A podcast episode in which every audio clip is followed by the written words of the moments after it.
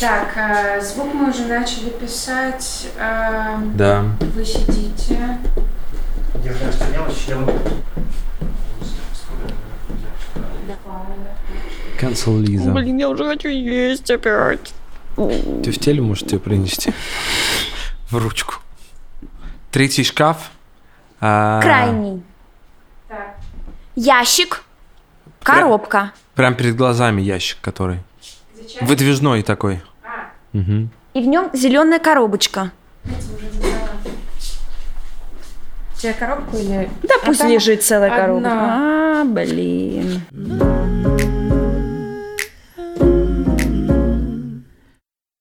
Привет, это подкаст «Радио Монеточка». И я, его ведущая, Лиза Монеточка. И ты, Его ведущий Витя Исаев.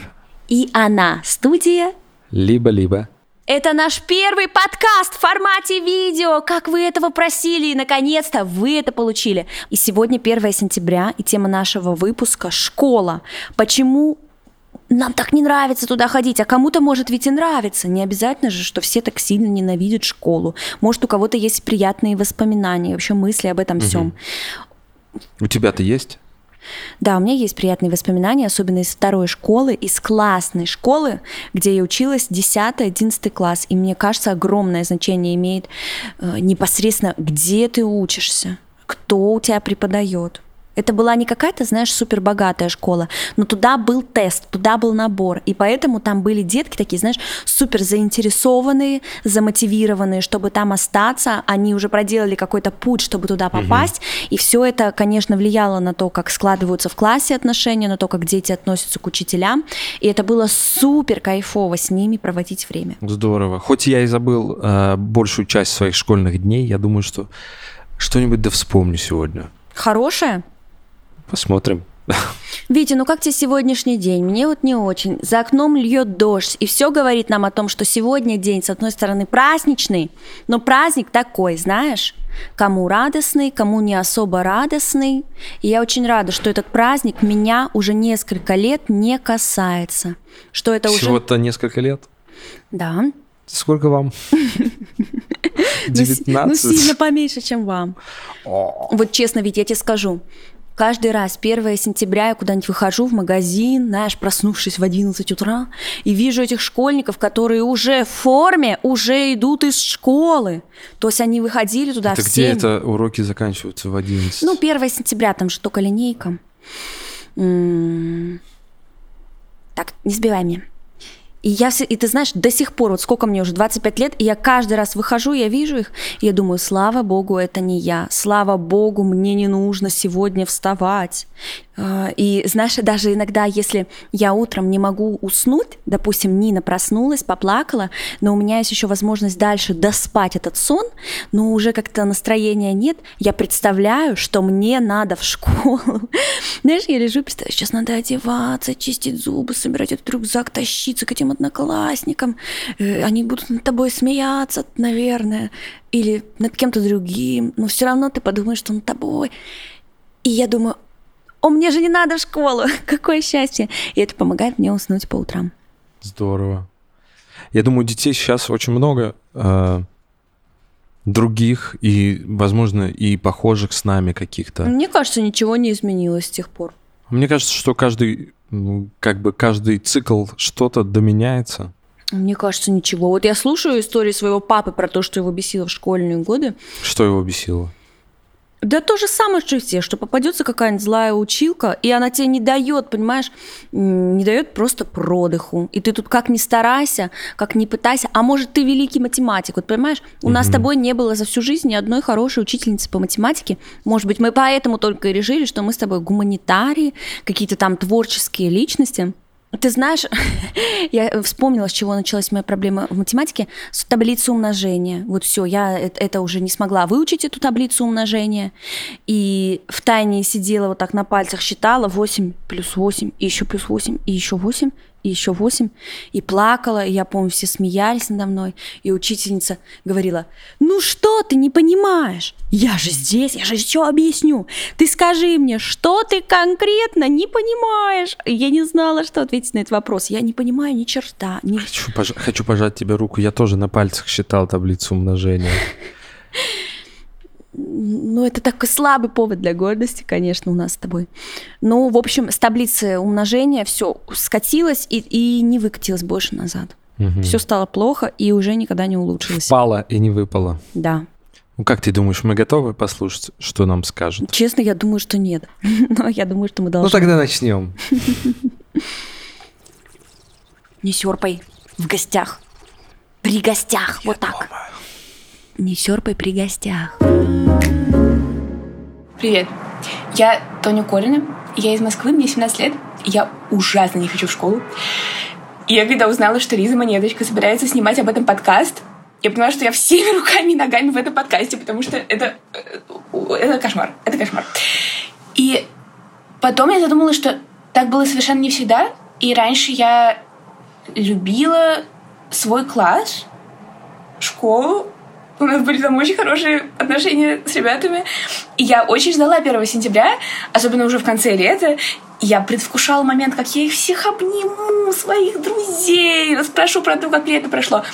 А теперь я страшно боюсь наступления сентября месяца. И интересно, как отношение поменялось к школе, на самом деле, за 11 классов.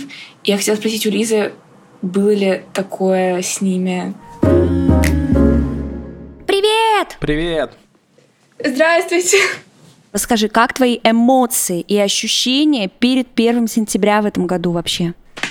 По-моему, это вообще не праздник, это просто какая-то это катастрофа, кошмар. Я очень, я очень сильно не жду этого дня, на самом деле. Вот. Тебе больше грустно от того, что заканчивается лето, или тебе просто вот настолько не хочется в эту школу? Мне, конечно, грустно из-за того, что лето заканчивается, но это очень взаимосвязанные вещи. Не хочется в школу, и грустно из-за того, что лето заканчивается. Потому что просто времени свободного очень много. Я могу заниматься тем, чем хочу, а я очень много чем хочу заниматься. Вот. А чем ты вообще э, занимаешь? Чем ты любишь заниматься вне школы? Это бесконечное количество вещей. Меня так много всего интересует. Ну, Хорошо. например, слушать ваши песенки. Слушай, Ну ну это да, школа можно... мешает. Это можно делать на переменке, например. Просто, может быть, есть что-то а, среди расписания в школе, что тебе нравится тоже делать или нет? Или там прям все совсем, ну вот не твое? Я я очень любила раньше МХК и историю. Теперь у нас уехали потрясающие учителя, которые их вели. Но Ну, самое неприятное для тебя именно в том, что ушли классные учителя, да? Ушли кру- крутые учителя, и ушли мои любимые ученики из многих классов, просто уехали в другие страны, например. Извини, пожалуйста, может, ты немного расскажешь нас, нам про свой класс? А почему э, тебе кажется, что э, он такой разрозненный и тебе сложно в нем? э, Это, это, это тяжелая тема. Ну, там очень странные люди, которые странно себя ведут. Они как будто бы в них какая-то жестокость есть в некоторых людях, потому что они поддерживают какие-то странные вещи, которые не поддерживаю я. Вот э, когда я учился в школе, мне кажется, что у нас тоже был очень э, разрозненный и странный класс, когда мы, я был в 10 и в 11. И я просто не могу представить, э, что бы было, если бы добавился еще вот этот новый слой, э, который теперь есть, э, где еще э, на каком-то идеологическом уровне. Ну, то есть я и так э, конфликтовал со всеми почти э, учениками э, рядом. Если был бы такой серьезный еще конфликт, наверное, это было бы очень сложно. И э, ты молодец, мне кажется. Ну да, ты знаешь, очень грустно, когда все это ложится на плечи детей, подростков, которые еще сто процентов не успели разобраться в этом всем, у них еще нет достаточного опыта, эм, представления об этой жизни, и там информации, во-первых, о том, что происходит в полной мере, как-то это осознать, мне кажется, в детском возрасте это очень сложно. И более того, как-то защитить свою позицию, когда кто-то с тобой не согласен в среде, м, ну это суперсложная задача. Мне кажется, она не должна э, ложиться на плечи детей, Дети должны учиться и есть вообще конфеты и переживать только из-за своего ЕГЭ и все. Но мне кажется, в этом возрасте дети еще бывает, что транслируют э, позиции своих родителей. Это очень большая проблема, да. Это все зависит от семьи очень часто. Это ужасно. А я хотела спросить у вас, Ну да, по сути, не, не- неоткуда больше брать информацию, неоткуда больше брать мнение, жизненный опыт, потому что э, я просто помню себя в том же возрасте, хотя я была такая, знаешь, продвинутая девочка, я уже там что-то писала какие-то песни, давала какие-то интервью, но это все равно был ребенок, который пытается сложить свое мнение из того, что он слышит в школе, из того, что он слышит от родителей. Где-то я допускала какие-то там совсем глобальные ошибки, и сейчас эм, смотрю какие-то эти старые интервью и думаю, господи, боже мой, Лиза, как ты могла вообще такое сказать? А, то есть это уже очень далеко ушло от того, что я сейчас сформулировала для себя сама. М, Ну да, наверное, не стоит, не стоит обижаться и мне кажется, еще рано разочаровываться в людях и в, ну как бы в, в том, как устроен человек, потому что пока что, правда, все транслируют то, что они слышат, и очень много вообще во всем мире сейчас страха, напряжения. Можно я прошу пример просто? А, что самое, ну что кринжовое из старого ты можешь вспомнить? Ведь, ну там такой кринж, который, как бы, знаешь, скажешь, и потом, И потом тебя...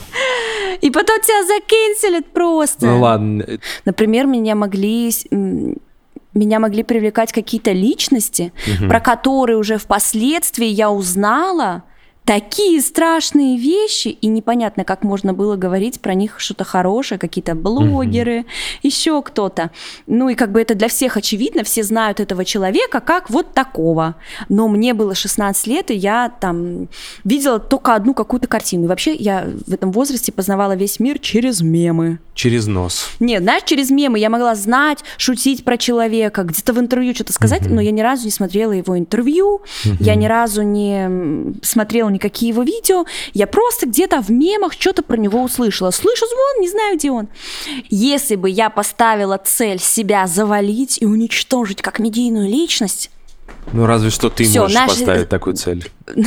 села в Google, полчаса погуглила, заскриншотила, все, у человека нет карьеры. Мне кажется так. Но, с другой стороны, мы все преувеличиваем свои какие-то провалы и драму, и накал, и в целом я могу легко ответить там за все, что было. Ну, самый главный ответ, блин, мне было 15 лет. Как у меня не было мозга пока что особо. Какое интервью? Ну да. Ты что-то, кажется, начинала говорить, а мы тебя перебили. был ли у вас такое, что у вас класс раньше был очень дружный, а потом стал уже недружный? Или у вас как-то по-другому? У меня было такое, и это было связано с тем, что сменился преподаватель. А, Подростки как-то так себя чувствуют самостоятельно, и никто, мне кажется, в этом возрасте не признает, какое огромное влияние на него оказывают учителя в школе. Даже не авторитетные, а просто, которые там транслируют свою позицию, классные руководители и так далее. И вот у нас поменялся классный руководитель, и с учительницей, которая меня очень любила, на учительницу, которая меня очень не любила почему-то. Ну, знаешь, она как-то так токсично.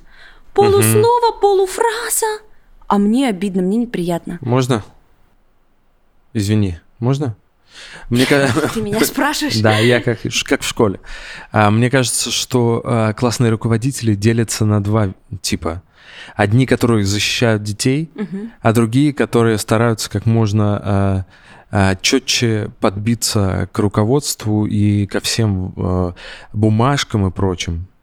Ты знаешь, а мне кажется, есть еще такой тип учителей, которые пытаются стравить детей друг с другом и сделать их пребывание в школе Это максимально... мой любимый тип учителей. максимально неприятным, некомфортным, и чтобы они потом всю жизнь, знаешь, вспоминали, Бои и учеников. чтобы они потом потратили на сеансе у психолога много тысяч рублей или там евро, я не То знаю. есть это чего. сговор такой. Мне иногда кажется, что да, просто я по-другому уже как взрослый человек, вспоминая какие-то слова, поступки учителей, я не могу понять, как это могло прийти в голову здоровому, взрослому человеку. А злому может прийти? Ну, зачем тогда он стал учителем, если он так ненавидит детей и такой испытывает к ним злость? Мгм. На самом деле, именно вот, вот такой вопрос у меня передо мной постоянно. Зачем он стал учителем, если он так ненавидит детей? Это правда. Ну да, Вы с детьми-то общались хоть раз? По душам. По душам. С малышом по душам. У меня была учительница по литературе, которая говорила, ну вот, пожалуйста, расскажите, что вы думаете об этом.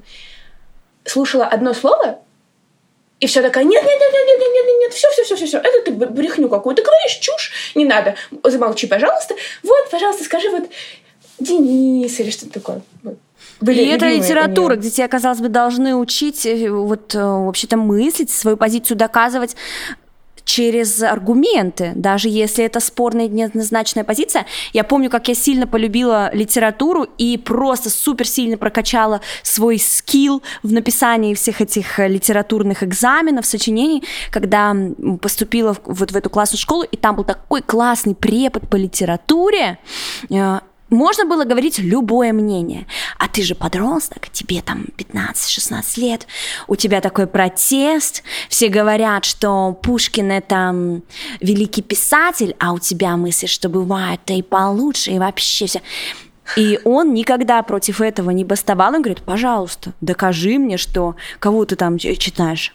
Коэльо? Давай. Но ты мне только аргументируй это, приведи примеры, сформулируй свою позицию. Э, И если тебе удается, пожалуйста.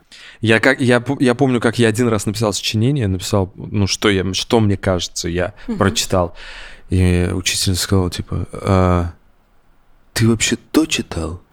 А, там, э, там вот, я же говорю, я же рассказывала, как там все. И она сказала, ну, это, конечно, я после этого перестал учить литературу. И так произошло почти со всеми предметами.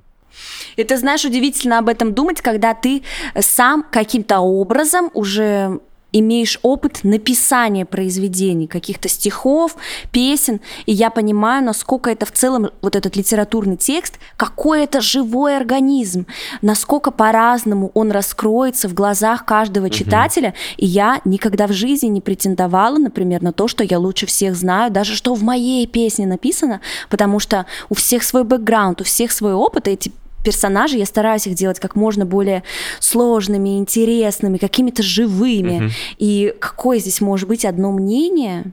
Особенно в таких произведениях, понимаешь, как «Мастер и Маргарита», «Война и мир», где вот столько вот страниц, вот столько вот персонажей, и на это можно посмотреть все очень по-разному.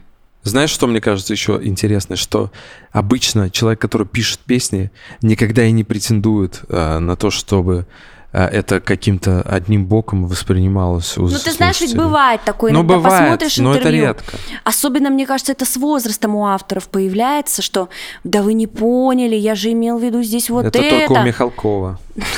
Ну, мне- э, но меня это всегда удивляет. Да какая разница, что... А вы не поняли, какая разница, что ты там имел в виду, если ты написал вот это, а я писала песню, если бы мне платили каждый раз, но я имела в виду там такое, как э, психологизм, как у Достоевского, как у... Да какая разница, что ты там себе напридумывала вообще и возомнила про свою песню, если ты написала, если бы мне платили каждый раз. Это я не в обиду на, на эту Себе. песню. Это, не- это я не в обиду Это себе. я не в укор себе. Ну, просто меня очень удивляет, когда авторы недовольны, как ты прочитал. Так ты лучше будь недоволен тем, как ты написал. Золотые слова. Мне кажется, нам надо попрощаться уже.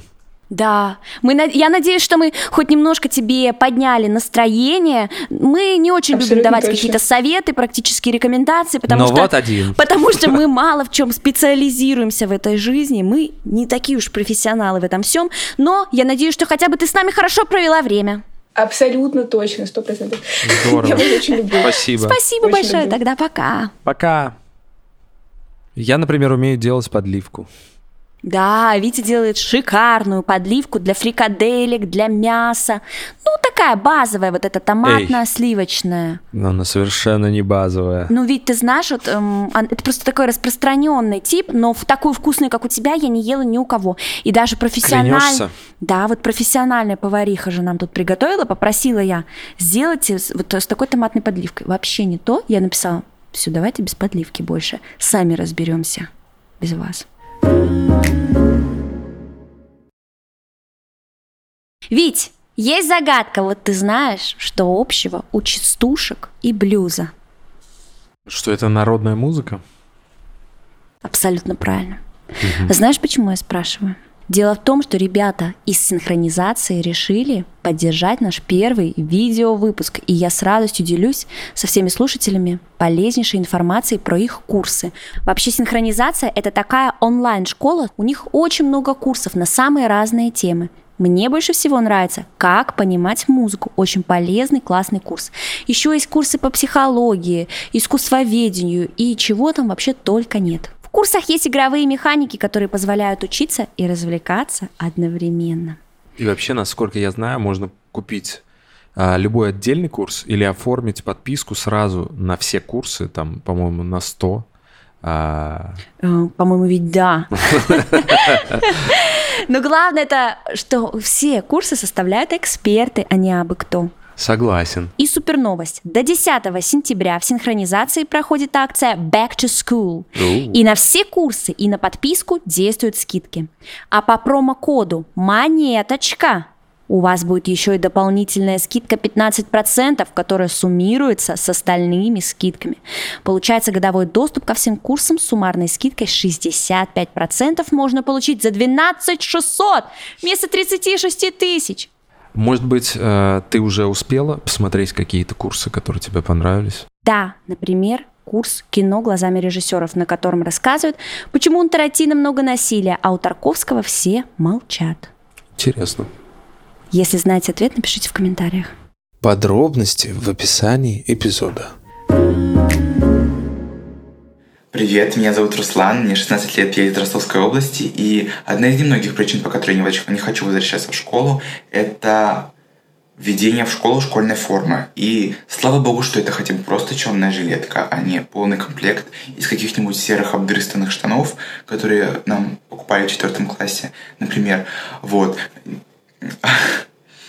И то, что у нас вырос классный руководитель, который у нас был на протяжении пяти лет, который, с которым мы стали очень близкими, родными, и теперь у нас будет новый, ничего не имею против него, но как будто вырвали что какой-то участок из моей жизни, и теперь я 11 класс буду заканчивать без э, своего прежнего классного руководителя. И у меня вопрос. Была ли у вас в школе школьная форма, как вы боролись ли вы с этим, или просто смирились и одевались как нужно, или пытались что-нибудь скреативничать? Я начну сначала. Учился я в 90-х. Тогда школьной формы практически нигде не было.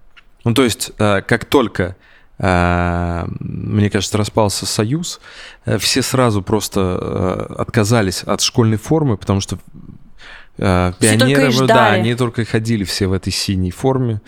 Вот. И э, у нас ее долгое время не было. Учился я в первой гимназии.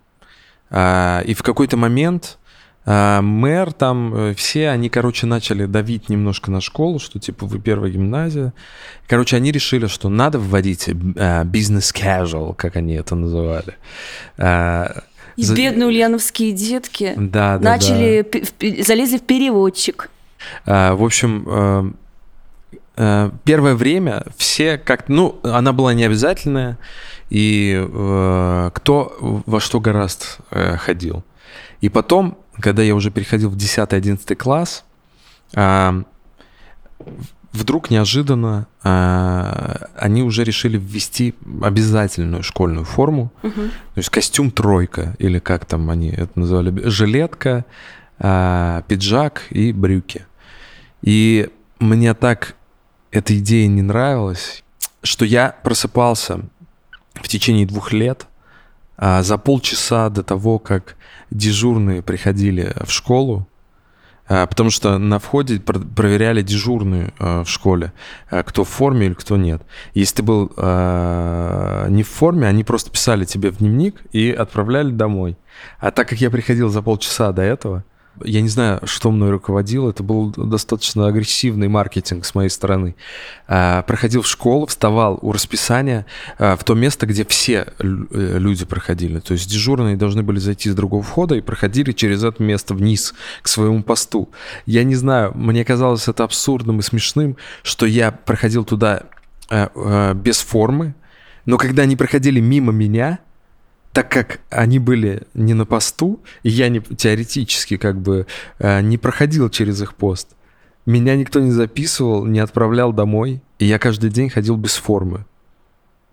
Представляешь, в течение двух лет э, это канала. Почему для тебя было так важно ни за что не надеть эту форму? Не знаю, в то время, мне кажется, очень много субкультурность влияла вообще на детей. То есть были в наше время панки, э, гопники, э, вот это вот все, рэперы и вот эта вот вся тема. Это сейчас кажется очень смешным, потому так ты что ведь кем был из них? я был... э, Рэпером? нет. Но я одевался как э, такой, как скейтер, типа, да. Э, И мне кажется, людям, вот детям было очень важно как бы именно с той группой из какой-то себя идентифицировать. В общем, когда я приходил без формы, конечно, вся школа же видела, что там есть 3-4 человека, которых ходят без формы каждый день. И директор ругался на них. И как-то раз, э, я помню, когда уже год прошел почти, э, он проходил сам на этот пост, он иногда стоял внизу, там он прошел такой, смотрит, что я не в форме.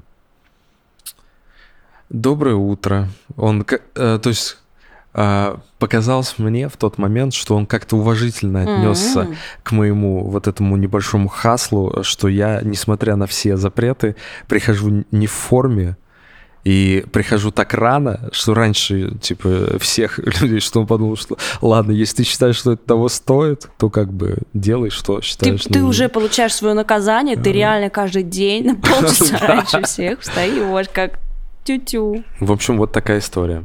А у нас в первой школе была форма, и ты знаешь, удивительно, ее всегда так старательно родители выбирали среди нескольких вариантов, и они так старались подбирать красивые цвета, фасоны. Правда, я помню, у нас была такая, знаешь, розовенькая с сереньким.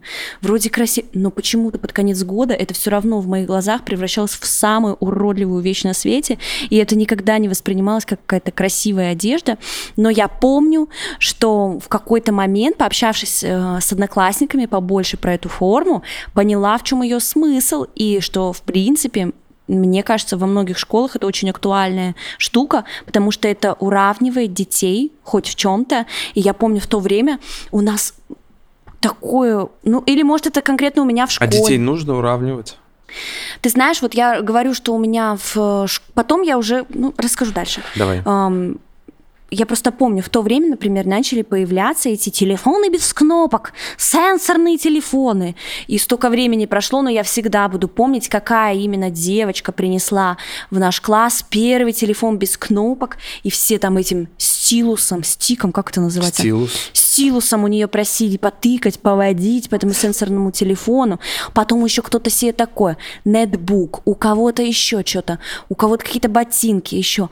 И почему-то дети очень любили понтоваться всем Мгм. этим, что у них есть, что они могут позволить себе одежду, и очень некомфортно себя в этом всем чувствовали ребята, которым нечего принести крутого в школу, и они не могут соревноваться в этом смысле, и, может быть, в таких ситуациях форма имеет и положительное влияние, потому что вы не отвлекаетесь на то, какие вы все бедные, богатые, и тогда у нас не было какого-то там, знаешь, секонд-хенд, этого не было всего в моде, то есть секонд-хенд это было просто одежда для тех, у кого нет денег, все, это не как сейчас. И как-то в тот момент я почувствовала, что в этом есть что-то очень правильное и то, что помогает нам не отвлекаться и меньше хейтить друг друга. Я понимаю. Вообще, э, наверное, стоит спросить э, у Руслана, а а ты сам-то почему не хочешь носить форму? Или, может быть, ты хочешь носить форму, ты же нам не рассказал. Расскажи, как у тебя с этим обстоят дела? тем, что мне не нравится форма школьная, тем, что она как бы заставляет всех выглядеть одинаково. и вот у меня мнение противоположное Лизину, Лизиному немножко в этом вопросе. Но смотря какая у нас будет в школе форма, это будет просто черная жилетка. Я даже рад тому, что не полностью мы будем э, выглядеть как... э, А все остальное, что должно быть? э, Ну, я думаю, что если будет черная жилетка, то она подразумевает под собой обязательно, обязательно рубашку белую. Но м, я в рубашках всегда не очень люблю ходить. Я обычно Мгм. зимой в свитерах хожу каких-нибудь, поэтому мне будет не У очень тебя комфортно очень красивый свитер. Спасибо. Слушай, а нельзя свитер под жилетку надеть? Или это уже будет очень жарко? Или какую-нибудь водолазку, или футболку? Они не сочетаются. Кстати, кто не знал, в нашей семье Витя отвечает за стиль, моду, одежду, фактуры, текстуры и цвета. Э, За это ответственен э, Андрей Криничный, э, мой друг из школы, и моя мама. Это они больше. На самом деле в школе мне, дос- мне достаточно пофиг было сначала вообще, э, что носить, и это мне особо не интересовало. Ну, моя самая любимая история из Витиного детства – это история про то, как мама связала ему свитер, как у Курта Кобейна, где-то ты, видимо, увидела, или в журнале, может? Нет, э, ты немного, ты две истории перепутала. А, вернее, совместила. Это я помню, когда э, только я в седьмой класс э, перешел. м, я не знаю, почему так работала мода. э, В 99-98 году э, как бы Нирвана уже давно как бы не было, но это все еще было очень модно и очень классно считалось. И она меня пыталась одевать как э, Курта Кобейна и давала такой совет мама.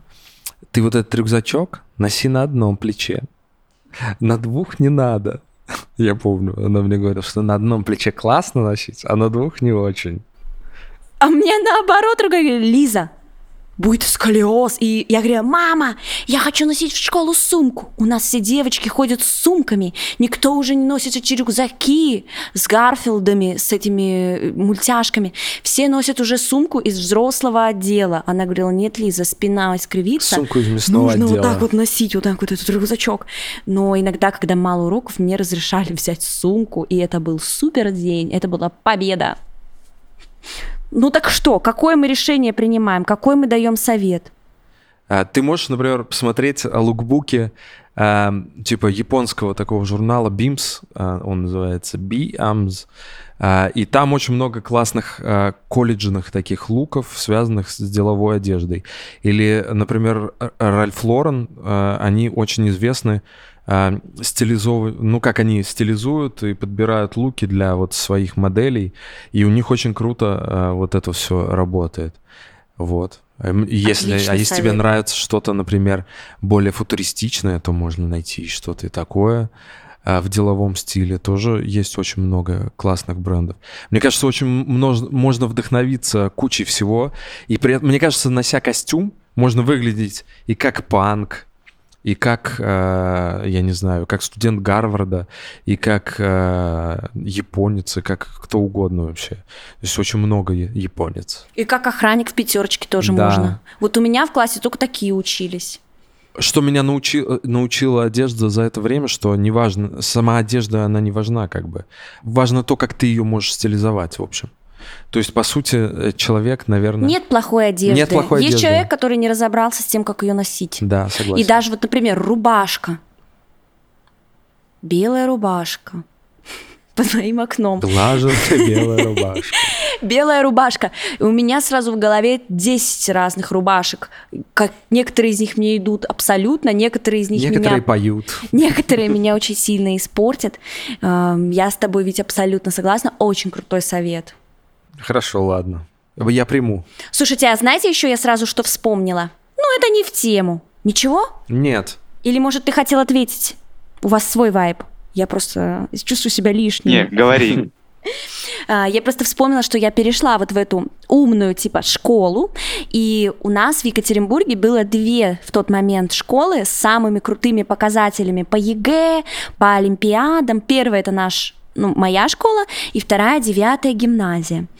И мы все время, как-то, знаешь, опережали друг друга, чтобы быть номер один в- вообще в регионе, на Урале в тот момент. И я помню, что их школа была в все в форме, низ, верх, рубашки, все абсолютно, как ты говоришь. Они как из, то- из, из фильма, из того, где они заходят под музыку, шагая э, из, Ну двух, да, из нулевых. Такие супер аристократы, никаких отклонений от нормы, все причесанные, прилизанные, и у них была такая красивая Семья школа. вампиров. И наша была школа, где половина детей с красными волосами, половина с с синими волосами. Половина без волос. половина без волос. Какие-то у всех драные свитера. Этот оделся в аниме, этот фури, этот год, этот эмо. Этот просто Юрий. И я помню вот это противостояние. Они в своей форме, и мы, такие панки, хулиганы. И я, конечно, очень круто себя чувствовала вот именно на своей стороне. И в целом это очень повлияло на мое отношение к себе. Мне кажется, у меня до сих пор нет столько уверенности, потому что я больше не учусь в этом классе.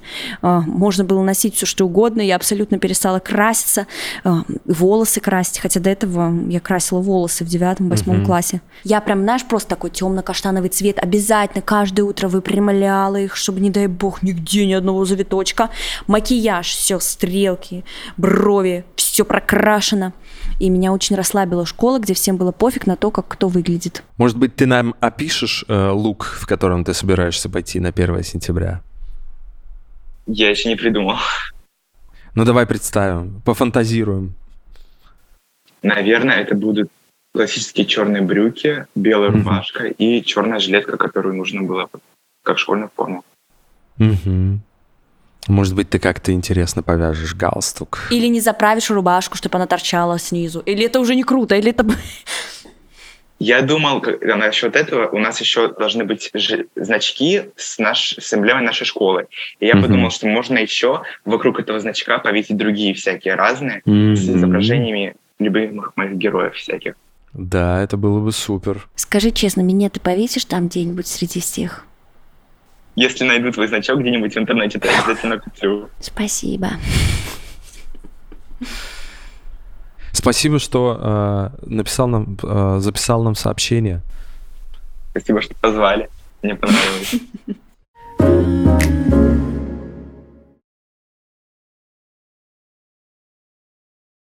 Я подозреваю, что если бы мне попался хоть один хороший учитель по математике, я бы стала, возможно, неплохим математиком, Мгм. или как-то бы это вообще задействовал в своей жизни, этот предмет. Потому что однажды в жизни мне попался хороший учитель по химии. Мгм. Ни до, ни после я выше тройки ничего по химии не получала. Я, если что, была троечница, я это не скрываю. У меня в аттестате даже есть пару троечек. А, Но эти полтора-два года у меня вела классная учительница по химии. Она только пришла в школу, и она была, знаешь, еще супер заряжена. Она еще не устала от всех этих бумажек и каких-то там учительских проблем и разборок. И она на этом подъеме пришла с какими-то своими вот этими склянками, этими штучками, химическими какими-то препаратами, приспособлениями. И начала варить меф. Да это мы вырежем из детского подкаста. И она, знаешь, мы будем через эксперименты. Мы с вами не будем смотреть эти учебники, мы будем по-крутому, мы все поймем. И я как начала разбираться в химии, я понимала, что она там старается, иногда перебарщивает, но мне было так приятно, что она открыта, что она не злая, что она не оценивает э, нас строго и действительно Мгм. хочет, чтобы мы по- поняли и заинтересовались. И Витя, я поняла все эти формулы, я начала писать гениально все контрольные, начала там писать даже уже на Олимпиаду. И однажды мою маму вызвали в школу. Представляешь? Э, Сказали, обязательно приходите на собрание, будет там важный момент. Вот она пришла на собрание, заходит учительница по химии и говорит, где мама Лизы Гордымовой? Встаньте. Мама встает, готовая по привычке, что сейчас опять будут ругать. Порось. Ну да, я была немножечко такая проблемная девочка. В плане поведения в основном. А, непослуш... непос- Непослушная девочка я была. Ты сейчас. И вот эта мама встает, вся уже побледнела заранее, вся уже вспотела. И учительница говорит, я хотела посмотреть в глаза маме Лизы Гордымовой и сказать ей спасибо за ее дочь. Потом она ушла, сменилась опять учительница, которая это все неинтересно, нафиг не нужно. Ей это скучно, она уже сто раз это все говорила, Мгм. ей сто первый раз это неинтересно. Все, мои гениальные знания химии испарились и так и до сих пор и не вернулись ко мне. Вот у меня вот была абсолютно такая же история. Мама пришла с родительского собрания и сказала, Витя, а меня почему учитель по физике похвалил? Еще что-то тебе хотела сказать. Сейчас, сейчас, сейчас. А, про музыкальную школу. Не рискну говорить, что я единственная, но я точно одна из очень-очень немногих. Других своем таких я, роде. других таких Других таких я не знаю, кто после бы музыкальной школы не сжег ноты, не М. выкинул бы Не синтезатор, отрубил бы пианино. пальцы. Ну да, то есть э, настолько травматичный был опыт, у нас были достаточно строгие преподаватели, потому что уже знаешь такое типа с заявкой на конкурсы. Мгм, Уже мгм. из этой школы поступали детки в консерваторию. Вот И- я тоже не понимаю этого, если честно. Вот реально, я, мне так нравилась музыка, но потом э, я долгое время не мог подойти к фортепиано. Мне кажется, мне так музыка нравилась, что я стал вообще другими инструментами даже увлекаться, лишь бы вообще музыкой заниматься. В избежание пианино. Да. Ну, это вообще какая-то проблема, потому что этот опыт у всех одинаковый. Я помню, для прикола сняла видео в ТикТок про свою учительницу фортепиано. Это была жесткая женщина, она могла там и по, и, знаешь, по пальцам линеечкой маленько шлепнуть и очень неприятные слова выбрать, и Мгм. довести ребенка до слез и до истерики, и вообще до всего чего угодно.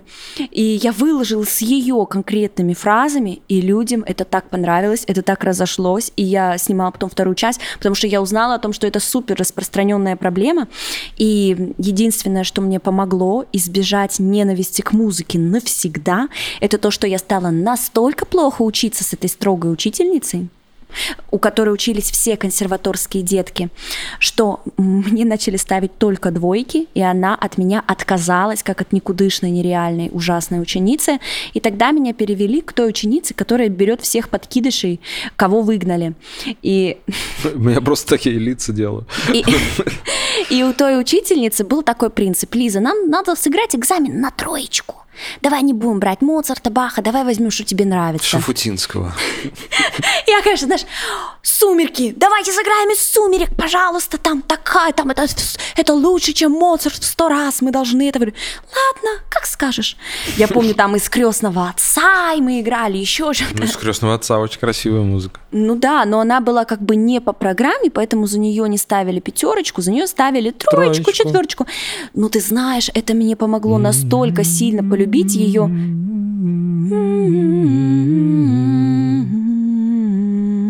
Этого не было.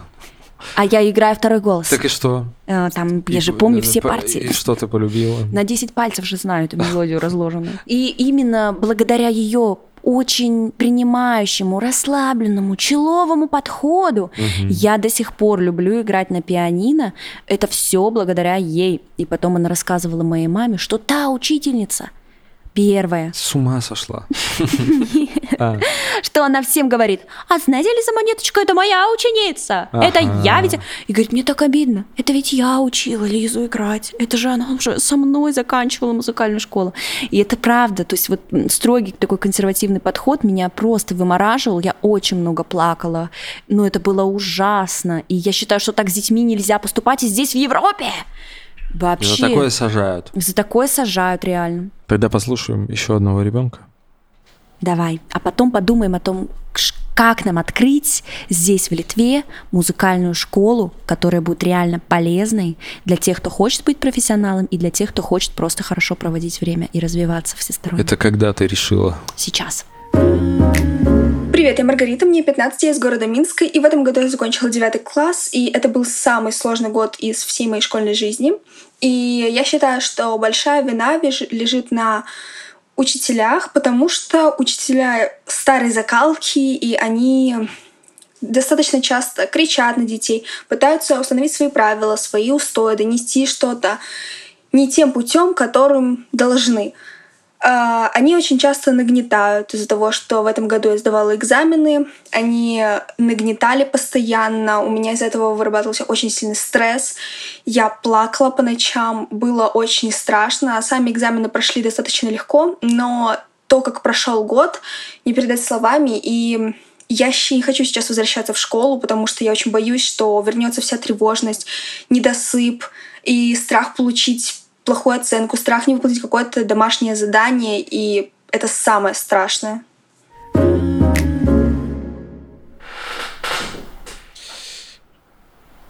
Может, пока настраиваем микрофон, принесешь мне бутербродик с сыром? С тефтелей. С сыром? Хлеб, сыр. И И в микроволновку на полторы минутки. На минутку. Хлеб, сыр и тефтели. Закончилась компа, да? Спасибо. Прости, пожалуйста, мы уже все, почти что здесь. Привет! Привет! Может быть, ты, у тебя есть какой-то конкретный случай, а, который с тобой происходил, а, который тебе запомнился, который отложил, так скажем, э, неприятные воспоминания в твою душу прекрасную. О, О, да, такое есть. Возможно, вот с учительницей истории она была очень несправедлива ко мне. Я всегда ей помогала, ходила с ней на исторические конкурсы разные. И в один момент, когда я стала перенагружена подготовкой к экзаменам, к дополнительным моим занятиям вне школы, я сказала, что больше не могу в этом участвовать. Она на меня сильно обозлилась, порой занижала оценки. И вот такое поведение, правда, неправильное. И учителя не понимают, что же они сделали такого, что их не уважают ученики. Вы знаете, мне интересно, эти учителя такие именно из-за того, что их по-другому учили в институте, у них другие какие-то взгляды на жизнь, потому что они из другого времени, или они просто со временем стали такими. Может быть, когда они только поступали на свою работу, они тоже были креативными, энергичными, принимающими, так стремились понять детей, потом со временем с ними случилось, ну, вот такие вот перемены случились. Потому что у меня есть друзья-учителя, и те из них, кто работает в обычной школе, действительно очень сильно жалуются, и все приходят такие заряженные с какими-то новыми методиками, знаешь, там помимо пединститута еще дополнительно что-то изучают, чтобы это все применять. И тут они сталкиваются с родителями, которым это не надо, с учителями, э, руководством своим, которым это не надо, с учениками, которым это не надо. И, ну, например, моя подружка недавно просто уволилась, потому что она, ну, она не может так работать, она не может в себе найти столько ну, Сил. Ну, не, з- знаешь, не, не то, что сил, просто у нее есть свои представления о том, как это должно быть, про, а, знаешь, так, как их учили этому в институте, так, как это написано в этих книгах, так, как это рекомендуют современные специалисты, и она просто не согласна, как бы по реальным стандартам работать, которые у нее в школе есть. Мгм. Ну, мне кажется, что, э, что действительно за последнее время, э, возможно, школы э, испытывают какое-то давление, м, и они как бы должны, э, наверное, отчитываться, сдавать вот эти вот, выходить, делать фотографии, там, знаешь, какие-то глупые, какие есть вот эти вот э, арт перформанс э, человека, я забыл, э, как его зовут, когда он под видом депутатов э, написал в школы, э, чтобы они вышли там э, с какими-то плакатами, типа «Мы русские», там вот это вот, с, «С нами Бог» там или прочее. И мне кажется, что вот школы в первую очередь сейчас боятся вот этого, чтобы у них не урезали деньги, там не, не забрали финансы какие-то, и уже в последнюю где-то очередь думают о том, как учить вообще детей, чтобы им было интересно, и чтобы они были защищены от взрослых. на От самом себя. деле, да. Ну, ты знаешь, мне кажется, что это в целом общая проблема. Это не связано с каким-то конкретным временем. Это в целом, ну, вот такая ситуация. И дети не имеют возможности здесь как бы выбрать. Хотя я помню, что у нас в школе однажды было такое. Настолько мы были недовольны нашей учительницей именно из-за оскорблений, из-за, ну, у нее было, знаете, какое самое главное оскорбление? Она никогда тебе не скажет, ты дурочка такая. Хотя и такое говорил, не, говорила, вру. И дурачок, и дурочка, все это было. Но самое жуткое для меня оскорбление почему-то было, когда она вместо того, чтобы называть тебя по имени, говорила «девочка». Человек резко забыл, как будто бы твое имя, и ты для него стала не Лиза и даже не Гордымова, А девочка. Ты, конечно, начинал делать то, что она говорит, ты начинал слушать, ты затыкался, но это не было, знаешь, из уважения, или ты понимал, для, ч- что действительно надо помолчать, это просто такой холодный пот, и ты чувствуешь себя пустым Мгм. местом, и ты думаешь, господи, да как мне сейчас сесть, чтобы меня вообще не было видно, слышно, чтобы я вообще исчезла с этой земли, с этой планеты. Вот такое меня тоже, э, я помню, меня как-то раз обозвали табуреткой на уроке э, литературы. Э, Да, не, э, Что ты она, такое она сказала, «Э, ты тупой, как табуретка. Сиди там и типа и молчи. А, мне интересно, а вот тебя когда-нибудь выгоняли из класса? Да, выгоняли. Ведь ты знаешь, из-за чего у меня самое популярное замечание было в дневнике «жевала на уроке». То есть ты советуешь тебя выгнать сейчас? Да, я недавно нашла свой дневник. Ну, он как бы не терялся, он просто лежал, знаешь, вот в этой стопочке детских воспоминаний, рисунков, дневников, тетрадок. Прям такая стопочка детские воспоминания? Ну да, знаешь, мама хранит, и это в моменте как-то не очень интересно, а когда Мгм. проходит лет 10, и ты открываешь это, и ты удивляешься тому, что там написано, и у меня дневник за пятый, четвертый класс я смотрела, и там все исписано красной ручкой. Кидала карандаши, потеряла портфель, и еще там что-нибудь, ну, какой-то вообще просто бред. Но я вот начала тебе рассказывать про эту учительницу, которая называла нас девочка-мальчик. Но это не самое худшее, что она делала, хотя, как по мне, это было самым худшим. Просто у меня вот такой взгляд. И мы реально сговорились, там попросили родителей нас поддержать и попросили ее сместить и сдвинуть. Типа у нас, извините, на носу экзамены, а нас вместо того, чтобы учить, просто оскорбляют. И там была мотивация именно в том, что скоро экзамены, а мы не можем подготовиться.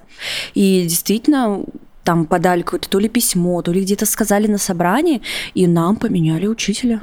Здорово. Вы Да. добились своего. Да, ну, я не могу сказать, что пришла какая-то гениальная на ее место преподавательница, но она хотя бы себя адекватно вела, и кто хотел э, учиться, сдавать экзамены по математике, те это а делали. президента вам поменяли? Ведь, слушай, давай не будем, э, Хорошо. что-то ты это, уже немножко того. Слушай, а, блин, я что-то хотел а, спросить. Ну ладно. Я хотела вспомню. спросить, э, вернуться к нашей теме. Вот я тоже хотел. Потому что очень сложно понять, что делать в этой ситуации, и очень сложно придумать для себя какое-то решение в условиях такой ограниченности.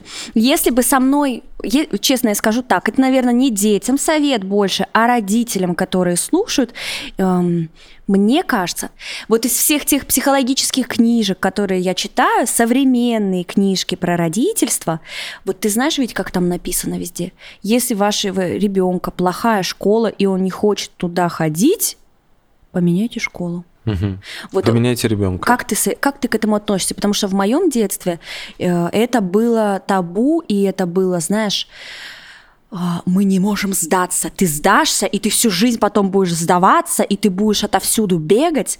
И типа это слабый поступок, неправильный, мы так ни за что не делаем. Нужно разобраться, побороться и придумать, как в этих обстоятельствах э, стать типа лидером в классе или стать, ком- чтобы тебе было комфортно сделать. Мне кажется, у меня было 50 на 50, Мгм. если ты у меня спрашиваешь. Мгм. А, Мне кажется, мама одновременно а, была готова поменять школу, если бы я захотел. И в то же самое время она как бы такая всегда пропихивала где-то так чуть-чуть. Ну, может быть, ну, надо за себя постоять, а, надо сказать что-то им в ответ там или что-то как-то, в общем, свою позицию тоже озвучить.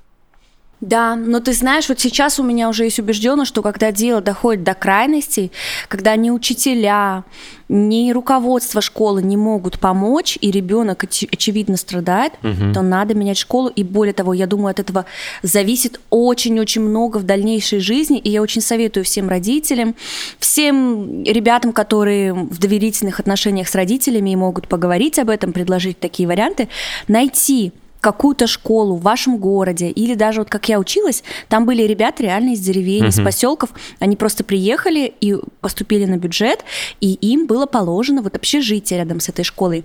Мне кажется, в классную школу дети идут с охотой, с удовольствием и не могут дождаться 1 сентября. Но я Мгм. просто знаю такие случаи, потому что у нас очень много друзей и родителей именно таких продвинутых, современных, которые тоже все там, знаешь, по последнему слову, э, вот это, знаешь, зумерское родительство миллениальское.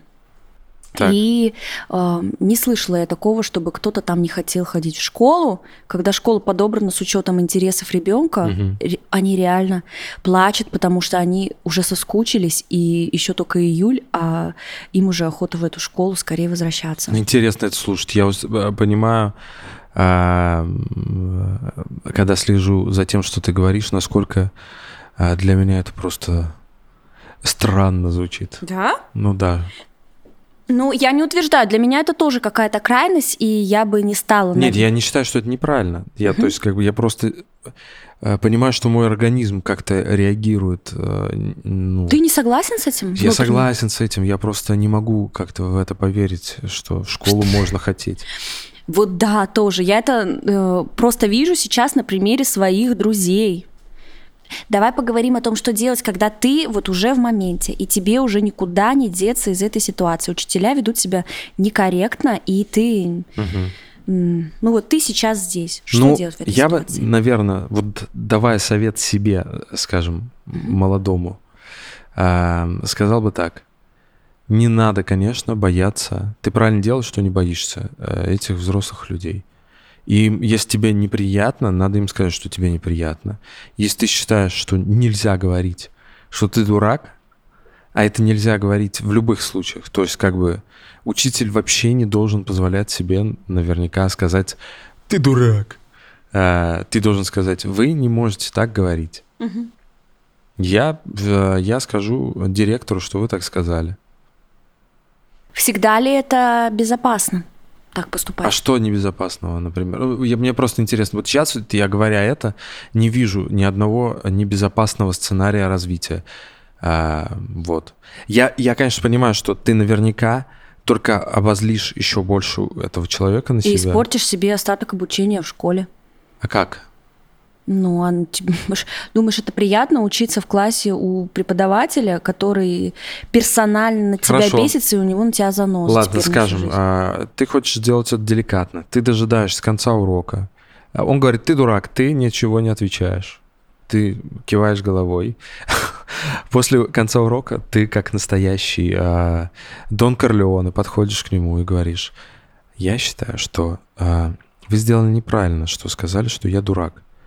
А, Мне кажется, что учитель ну, не должен так говорить ученику. Вот. Мне было неприятно, мне было неприятно. Возможно, я был неправ. Там, чем, чем я а, заслужил то, что вы меня так оскорбили?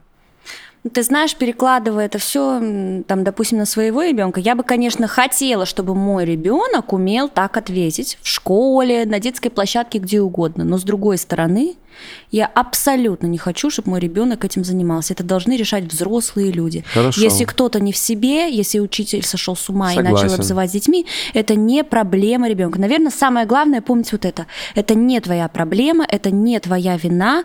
И если учитель позволяет себе оскорбления, грубости, эм, ты вправе вообще никак это не решать, потому что ты ребенок, и ты не обязан вступать в противостояние с этим человеком. Он ведет себя некорректно, и ты здесь ни при чем. То есть должны родители это Ну? Я считаю, что это, этим должны заниматься родители с учителями. Взрослые люди между собой решают Хорошо. вопрос, когда кто-то из них сходит с ума. Ребенок не должен лечить взрослую тетку. Хорошо. Как, как ты считаешь, твои родители а, готовы а, ну, что-то сказать учительнице твоей, а, встать на твою сторону? Они и говорили, у меня очень хорошие родители, мне очень повезло Мгм.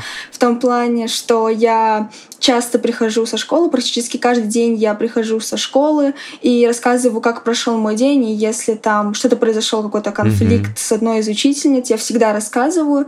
И первое, что говорят мои родители, мама, папа, то что, может, давай я поговорю с ними. Моя мама уже пару раз приходила в школу, пыталась разобраться с этим, и у нее получалось, правда, и Мгм. это очень э, классно, мне очень повезло, но иногда я говорю, что не надо приходить, потому что Мгм. и правда иногда учитель может еще больше обозлиться на тебя, еще подпортить тебе оценки и твой оставшийся учебный год, либо вообще оставшийся школу. Мгм. Слушай, как здорово, что, во-первых, у тебя родители с таким пониманием к этому относятся и не оставляют тебя одну с этой проблемой. И во-вторых, как здорово, что иногда ты чувствуешь в себе силы сама разобраться с этой Мгм. ситуацией. Это тоже очень круто. Эм, Но главное никогда не думай о том, что если учитель портит тебе оценки и мешает жить, это значит, что ты неправильно сказала, что ты не, не до конца себя защитила, что ты не слишком хитро сманипулировала. Нет. Это просто потому, что учитель эм, ведет себя некорректно, по каким причинам, Бог его знает. Как ты думаешь, на данный момент э, ты уже больше э, находишься в безопасности от таких э, случаев, или они все-таки еще возможны, э, и у тебя есть какое-то напряженное общение с какими-то учителями? Ну, а, в основном я в хороших отношениях со всеми учителями.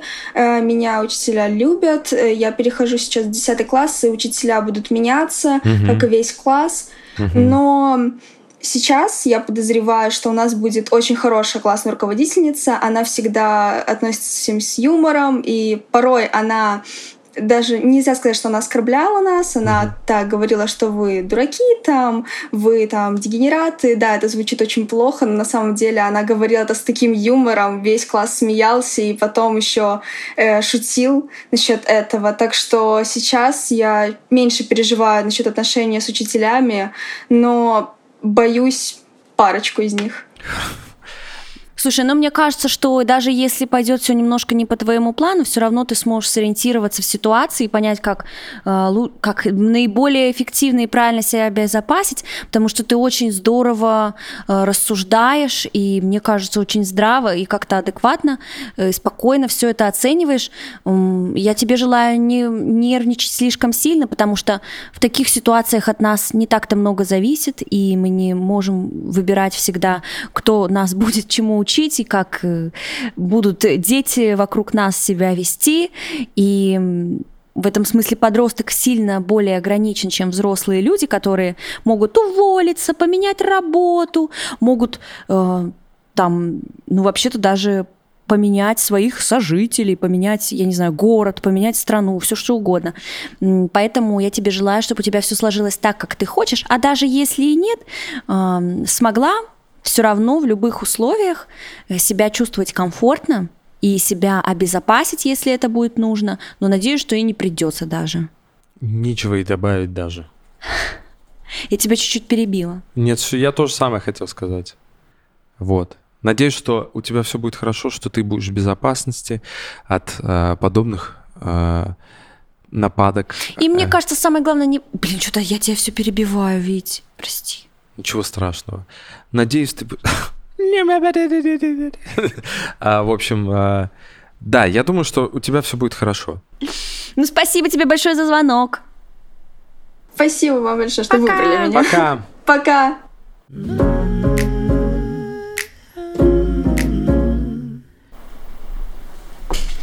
Слушай, ведь видишь, какая я еще трусишка. И тоже сейчас заметила, у меня сегодня какое-то подведение итогов. У нас же заканчивается первый сезон. Это десятый выпуск нашего подкаста. И уже сложились какие-то закономерности. И я вообще стала по-другому, немножко с нового угла смотреть на наши с тобой взаимоотношения и видеть нас через этот подкаст как двух каких-то персонажей, у которых на разные вещи абсолютно разные взгляды. И мне это очень нравится, потому что в моменте, в быту, в нашей жизни я это так не оцениваю, и поэтому очень удивляет, когда у тебя мнение не сходится с моим. Хорошо, топ- топ-5 э, э, моментов, когда ты удивилась в этом подкасте. Ладно, топ-3. Топ-1. Один момент. Нет? А, ну, я не знаю, ну просто ты рассказывал в выпуске про влюбленность, про то, как ты принес в школу барабаны Мгм. для того, чтобы впечатлить девочку. Реально, я просто... Ну, Нет, я... Это ты... э, влюбить в себя девочку. ну Нет, что, ведь ну тебе не, не. прокрутить, что ли? Да я разве говорю, что там влюбить в себя девочку? Нет, чтобы... Просто чтобы понравиться людям. Понравится девочке, которая тебе тогда нравилась. Ну, может быть. Ну, Вить, ну ты так сказал. Ладно, я, это было давление. кокетничай, не Это ко- просто я привязал. На самом деле это было не так важно. Ну зачем ты тогда меня обманул? Это же был мой топ-1. Топ-1 события. Событие А Лизы Монеточки. Ну ладно, да, наверное, это, это просто было не самым главным пунктом в этом во всем. Да? Ну да. Это просто, оно как бы тоже коррелировало с темой, и э, тако- такая, э, скажем, такой элемент тоже был. Ну тогда я скажу, давай другой ответ тебе. Давай. Меня удивило, что все-таки я действительно гораздо более консервативна, чем ты, и выбираю всегда более безопасные, стабильные варианты. И иногда, когда я слушаю свои советы, мне аж дурно становится, что я тот самый человек, который говорит, да лучше потише здесь, да может быть не надо, ладно, не надо уж там ни с кем спорить, иди сиди тихонечко. Но мне, для меня, я таким образом забочусь о безопасности своих слушателей, потому что я знаю, что ситуации очень разные. И в целом я знаю, что я более консервативна Мгм. в наших с тобой отношениях. М, Даже какое слово лучше? Ну, знаешь, я больше...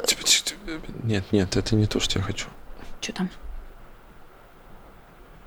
Знаешь, ты что, съел козявку с моего... Это хлеб черный.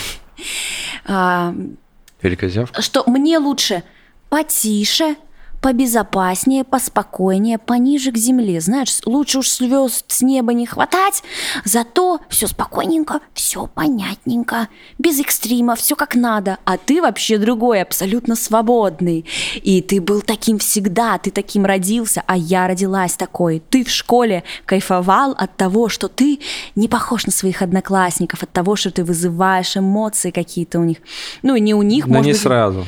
ну, а я, а я была эм, девочкой, которая стремилась быть как можно более конвенциональной, как можно более принятой, понятной. Самопроявление, быть собой – это вообще на последнем месте. Самое главное – быть в безопасности, быть в группе, быть в стае, быть как все.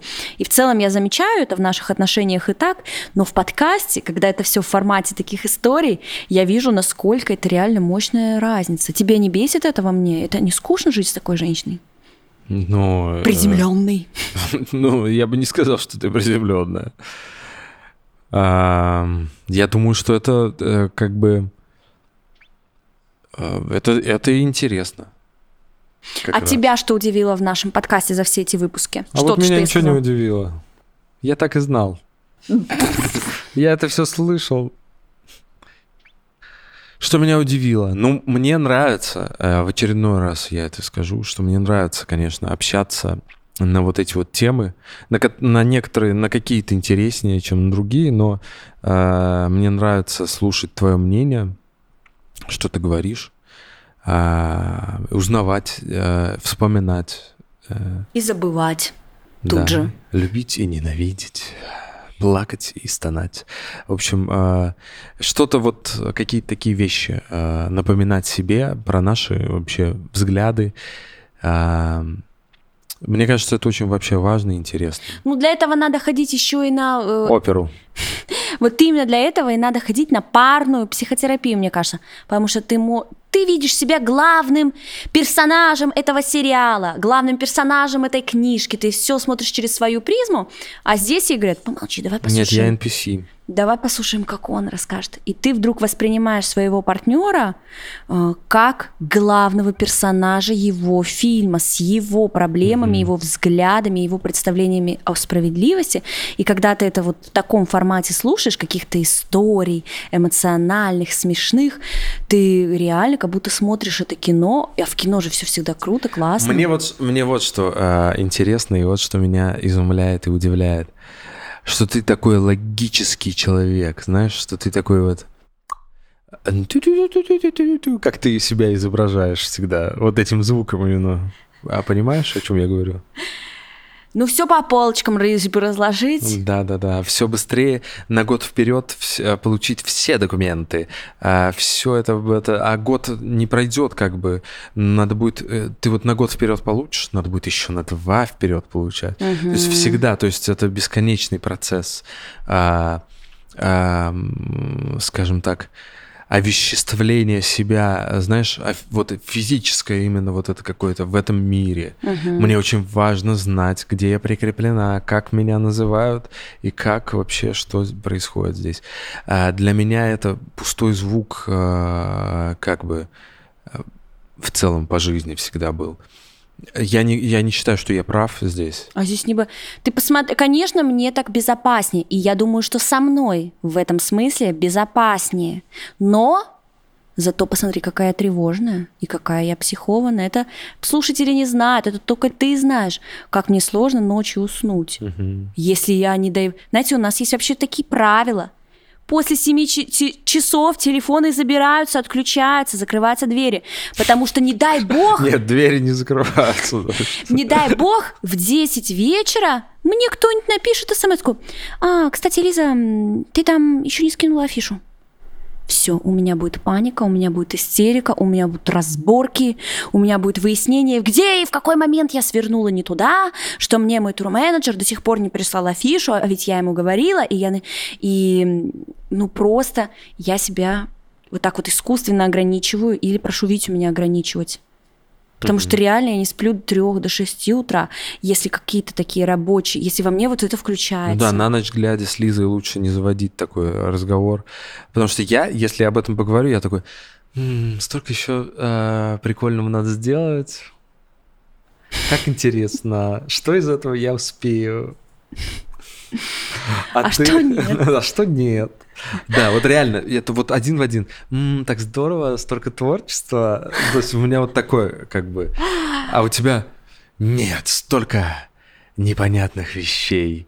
А Как можно вообще полагаться на творчество, как на карьеру? Ну, конечно. А Вот это вот все. Я для меня это, Сколько конечно, бланков мне еще нужно заполнить, а что будет, если, а куда их нужно принести, а до какого числа, ска- и будет ли еще штраф, то как его оплатить, а где... Но для меня самое главное, чтобы вот это, вот это в творчество главное для меня, чтобы не заходило. Ну, ты знаешь, что удивительно? И твоя схема, и моя абсолютно жизнеспособны. Что меня изнутри поражает. Как Согласен. это? Как это возможно? Но это действительно, я вижу не это. парясь, я дошел очень далеко. Да. И, и, И тебе мой подход и не очень мало подходит. И я знаю, что когда я тебя принуждаю к своему подходу, это тебя тормозит. Давай выкрутимся, выкрутим Давай. на это все на школьную тему. Как из школы, наша жизнь. Мы учимся каждый день. Новая школа жизни. По пятницам.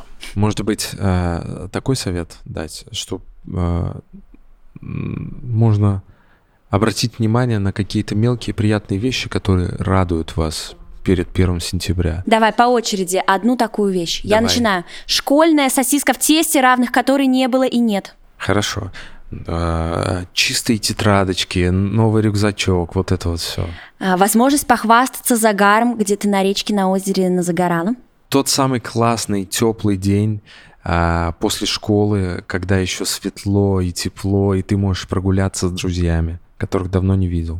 То самое осеннее пальтишко или какой-то плащик 1 сентября еще, может быть, не наденешь, а вот числа 12-13 уже пора будет его надевать. Это очень приятно. А в нем в кармане с прошлого года 10 рублей лежит. Смешная большая перемена 15-минутная, на которую можно а, кучу всего обсудить. Добрая тетя охранница, которая всегда улыбается. Но работает не каждый день, к сожалению. Тот, тот счастливый случай, когда ты дежурный э, и можешь не идти ни на один урок, просто э, тусуешься в столовой.